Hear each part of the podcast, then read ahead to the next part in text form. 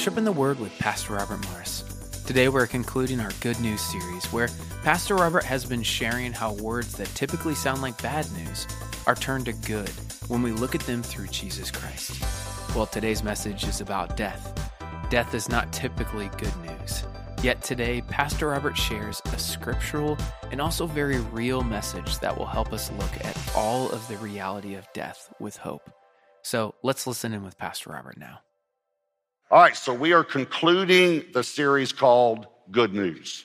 And what we've done is each week we've taken a word and shown how it's without Jesus coming and bringing the good news, that word's really kind of a bad word. Um, like the word condemnation, now there's no condemnation in Christ. Like the word repentance, we saw that as a bad word, but it's really a good word to change our minds about something and allow, allow God to do a work in our heart. And then last week we talked about judgment, how we're punished for our bad works before Christ, but when we come to Christ, judgment becomes a whole new word, and that whole new word for us is that we're actually rewarded for our good works. So this week, the, the word is death. We're going to talk about death because before Christ, death only had a bad connotation to it. Now, as I thought about this, I, I thought I really can't say that the only definition or the only application of death is good news. So I really believe God's given me a very scripturally balanced message that will help us all deal with the subject of death, not only for one day what we'll face, but what we face all the time with our family, friends, and loved ones, and things like that. So, point number one is part of death is bad news. Part of death is bad news because there's a person you love that you're not going to see anymore on this earth. So we've got to recognize that. Uh, we have a, a, some friends from high school, uh, so we've known them. I've known him uh, since sixth grade. And um, so I liked sixth grade so much I, I, I did it twice. But anyway, I'm, I'm joking. But anyway, so we've known this couple. They started dating in high school. Debbie and I started dating in high school, so we've known them for a long time. Uh, her brother, my, my, one of my best friends growing up then, and then again, we've known this couple for a long time. Her brother um, got COVID, very severe, had other complications, and for the last two weeks has been very close to death. And so they've been texting us updates. And um, on Friday morning, I got a phone call and I looked down and saw the caller ID and I saw it was my friend. And here's what I knew immediately I knew it was bad news. He wasn't texting me an update, he was going to take the time to call me. And, and sure enough, and he told me then that um, his wife's brother had passed away. Now, they're believers. His wife's brother, a believer. So we know no more pain, we know where he is. We know all of that. But it still hurts. There, there's no reason for us to, to try to avoid that truth. But why am I saying bad news? Because I'm going to go to point two in a minute, which is going to sound just a little different, give us more clarification. But why am I saying bad news? Let me tell you how death is really bad news for some people. And that is for any person who dies without believing in Christ. It's very bad news. Let, me show you a scripture. You may have never even seen this scripture or heard this phrase before. John 8, verse 21, Jesus is talking to some Pharisees, and he said, Then Jesus said to them again, I am going away, and you will seek me and will die in your sin. This is a, a theological phrase that we are very familiar with in theological circles, but most people have probably never even heard this phrase die in your sin. You will die in sin. Where I go, you cannot come. In other words, I'm going to go be with the Father. You're not going to, though. So the Jews said to him, Well, will he kill himself? They never knew what he was talking about because he says, Where I go, you cannot come. And he said to them, You are from beneath, and I am from above. You are of this world, and I am not of this world. Therefore, I said to you that you will die in your sins. For if, and now he's going to explain what it means to die in your sins. For if you do not believe that I am he, you will die in your sins. If you don't believe that I'm the Messiah, if you don't believe I'm the Son of God, if you don't believe who I say I am, you're going to die in your sins. And if you die in your sins, you're not going to be able to go where Jesus is going, which is to, to be with the Father. I, I want to, the, the majority of people that I, I speak to every weekend are believers, but not everyone. There are people listening that could be flipping through the channels and see me for the first time. There are people who are searching for God or who grew up in some sort of a, a religion that tells you you have to work your way to heaven or grew up in even a false religion. I want to plead with you to give your life to Jesus. And here's one of the reasons you don't know when you're going to die. You really don't know. You, you, you think you might know. And you see all of these things on the, on the movies where people give this um, soliloquy at the end of their life. You know, they've been shot or stabbed and they're able to give this one minute monologue, you know. Okay. Um, just from someone who's been close to death, uh, from, from my own experience, I couldn't talk. I, I, I had lost so much blood, I, could, I didn't have the energy to talk. I could hear them talking. I could hear the paramedics say, I can't get a heartbeat. Can you get a, can you get a pulse? Can you get a pulse? I can't get a pulse. And I wanted to say, I have a pulse. and I couldn't say it. So I'm simply saying that death can happen in an instant and you won't have time to repent. And the truth is that even if it doesn't happen in an instant, the, the statistics are that if you won't give your life to Jesus now, you're not going to end up giving your life to Jesus on your deathbed. And what you need to know is that you're going to die in your sins, which means you're going to be eternally separated from God. But I want to just say something else that might mean something to you that maybe you've never thought about it this way. You will also be eternally separated from all family and friends who are believers. Here, here's the reason I'm saying this I know people who have family and friends that are believers and they love them, but they never think about you'll be eternally separated from them as well. Um, I was doing a memorial service one time. One time, I was probably in my 20s. And when you're in your 20s, um, hmm, let me see how I say this. Sometimes you say things that later you think of better ways to say them as you get older.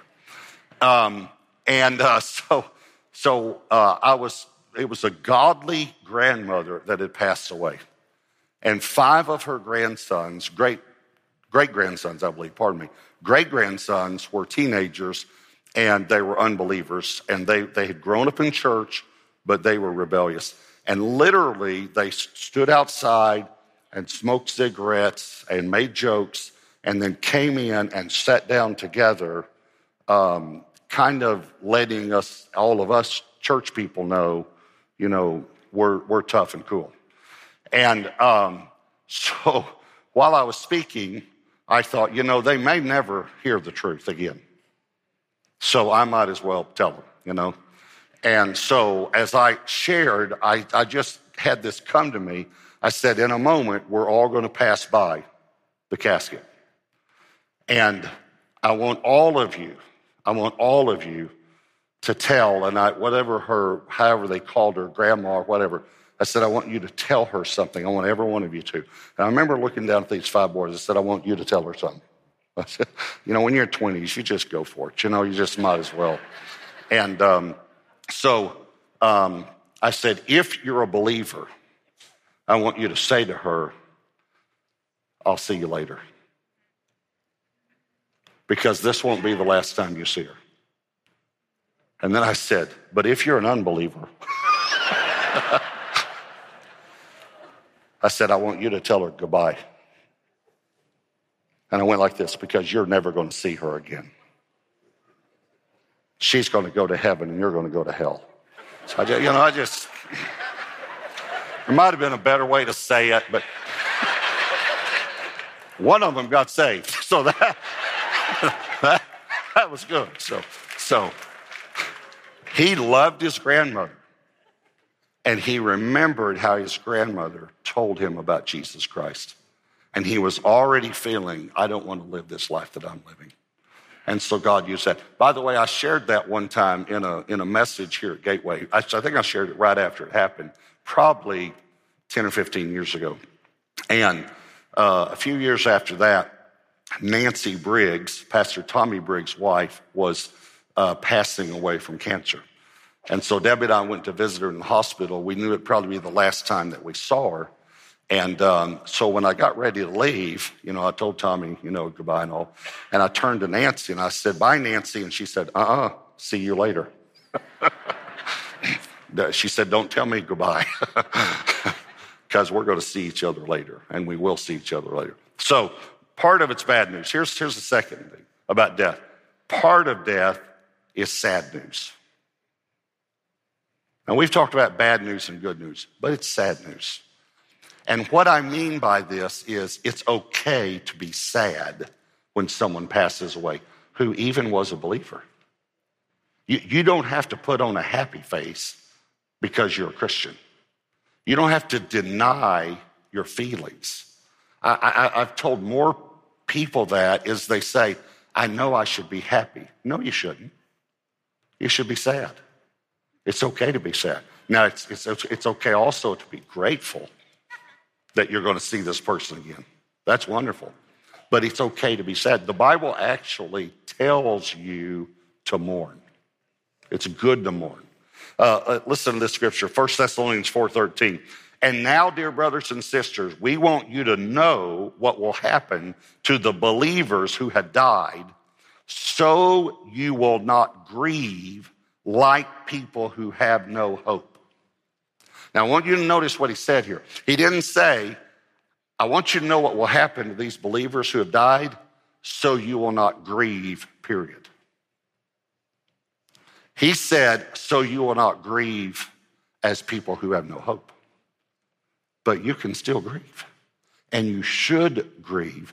And if you talk to experts in this area, it's a part of the healing process. You, you need to grieve. Here, Ecclesiastes 3 1 and 2. To everything, there's a season, a time for every person under heaven, a time to be born and a time to die. And then verse 4 says, a time to weep and a time to laugh, a time to mourn and a time to dance. And the New Testament backs this up Romans 12 15. Rejoice with those who rejoice and weep with those who weep. It's okay to weep when someone dies. It's, it's okay to be sad. Part of death is it's sad news. This, you're, you're not going to see this person for a while on earth. And here's one of the best confirmations that I've ever seen in the Bible that it's okay to weep when someone dies. It's the shortest verse in the Bible. John 11, 35. It has a subject and a verb. Jesus wept.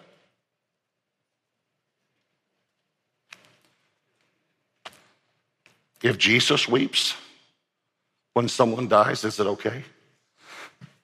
But I want to show you why he wept. I mean, it's like everybody knows the shortest verse in the Bible, but did he really weep because Lazarus died? Or was there another reason he wept? Let me show you the verses leading up to verse 35. Verse 33. Therefore, this is about Mary now, when Jesus saw her weeping, when Jesus saw her weeping, and the Jews who had come with her weeping, he groaned in the spirit and was troubled. I'll explain that phrase to you in a moment. And he said, Where have you laid him? They said to him, Lord, come and see. Jesus wept. I want you to remember the story. You can read the whole chapter later. It's John 11. Whole chapter is about Lazarus dying and being raised from the dead. Lazarus had died four days earlier, and Jesus didn't weep then. He had to tell his disciples Lazarus is dead. He knew he was dead. He didn't weep. He also knew he was going to raise him from the dead. So it really doesn't make much sense that he would weep over Lazarus dying because he's going to go raise him from the dead. Why did he weep? He wept because he had become a human and he saw what death did to other humans. He wept because Mary's heart was broken, because Martha's heart was broken. He wept because Romans says, Weep with those who weep. He saw Lazarus' family and friends, and he saw how much they were hurting. That's what caused him to weep because he saw they were hurting. But not only did he weep, something else happened that, again, this is a phrase that's very easy to miss if you don't go back to some definitions. Read that, let me read again, verse 33. Therefore, when Jesus saw her weeping, when he saw Mary weeping, and the Jews who came with her weeping, watch this, he groaned in the spirit and was troubled. He groaned in the spirit and was troubled. Okay, that word groan in the groaned means to snort with anger. That's what it means in the Greek.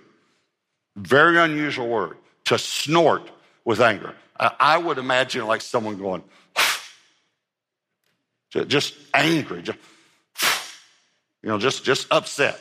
And then this word uh, was troubled means agitated. He was angry and agitated when he saw them weeping.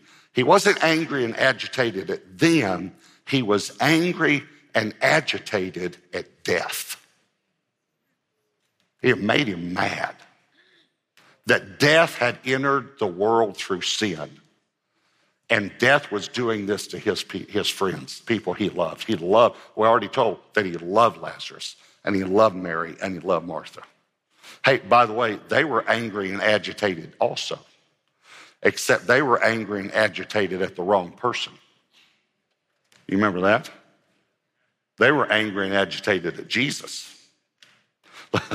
Verse 21. Now Martha said to Jesus, Lord, if you had been here, my brother would not have died.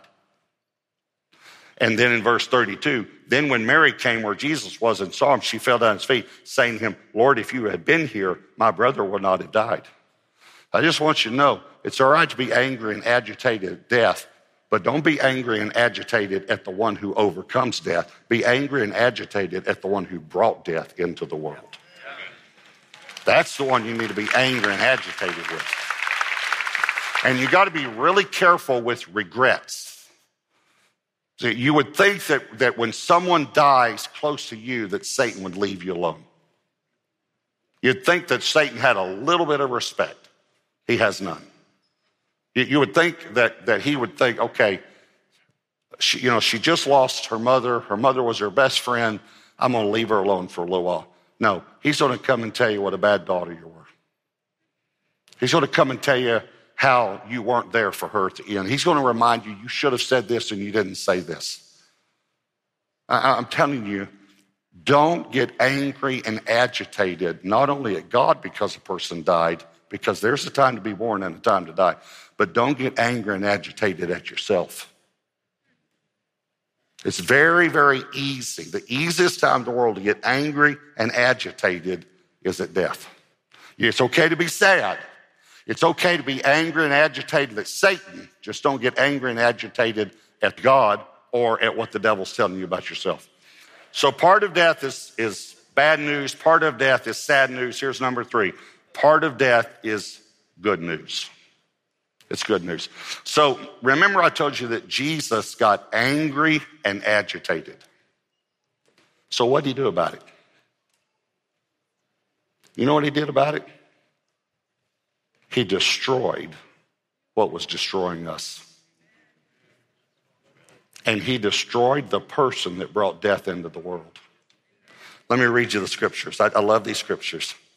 Hebrews 2:14. Inasmuch then as the children have been have partakers of flesh and blood, he himself, that's Jesus, likewise shared in the same, that through death he might destroy him who had the power of death, that is the devil. And 1 John 3 8, for this purpose the Son of God was manifested, that he might destroy the works of the devil. Jesus got so angry at Lazarus' funeral. Of course, this had been planned before the foundation of the world. He decided, I'm just going to destroy it. I'm, I'm going to turn this bad news word into a good news word. Now, I'm gonna, I'm gonna, it's amazing how God plans the, the messages. That doesn't mean they're perfect because I get involved and mess them up, but God plans these things. So remember, I start this talking about the word gospel means good news. So I want you to, I'm gonna, here's the last scripture that I'm wrapping up the whole series with about Jesus destroying death and how it's good news. 2 Timothy 1:10 but it has now been revealed through the appearing of our Savior Jesus Christ, who has destroyed death and has brought life and immortality to light through the what? The gospel, which means good news, through the good news. Uh, this next Saturday will be the one year anniversary of my mother's death, natural death. Spiritually, she didn't die because Jesus died for her. She's a believer. She closed her eyes on earth, she opened her eyes in heaven. It's that quick. But it was September 4th, a year ago. For 18 days, she was in the hospital before she passed away. My father and I were talking, my sister and I have talked about this. Um, she was the happiest we had seen her in years, those last 18 days.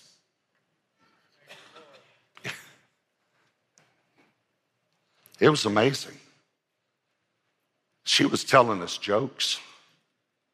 She was telling us about, you know, funny stories. She was telling us stories we'd never heard. She told us how she met, you know, the first time she ever saw my father.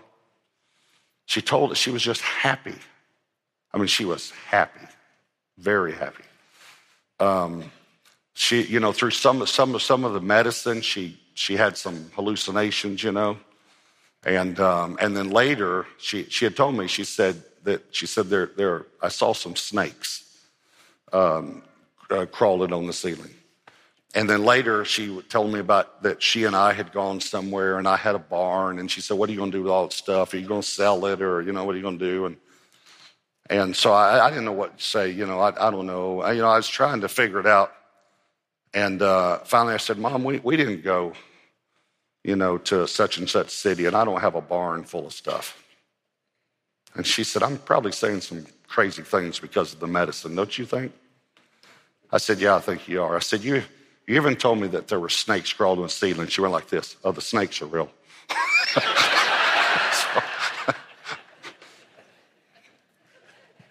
but she was so happy. She said to me one time when I was alone in the room with her, and later I found out she said it to my sister when my sister was alone in the room. She said, I need to tell you something very important.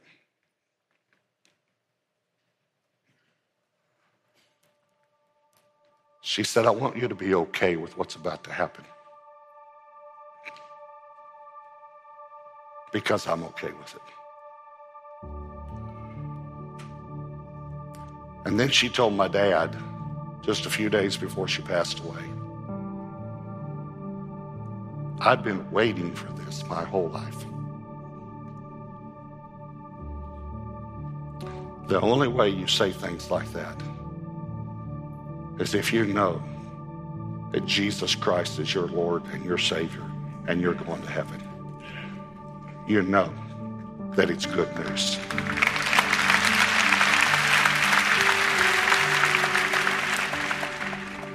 We want you to take a moment to think about what Pastor Robert shared today and really listen to what the Holy Spirit is saying to you.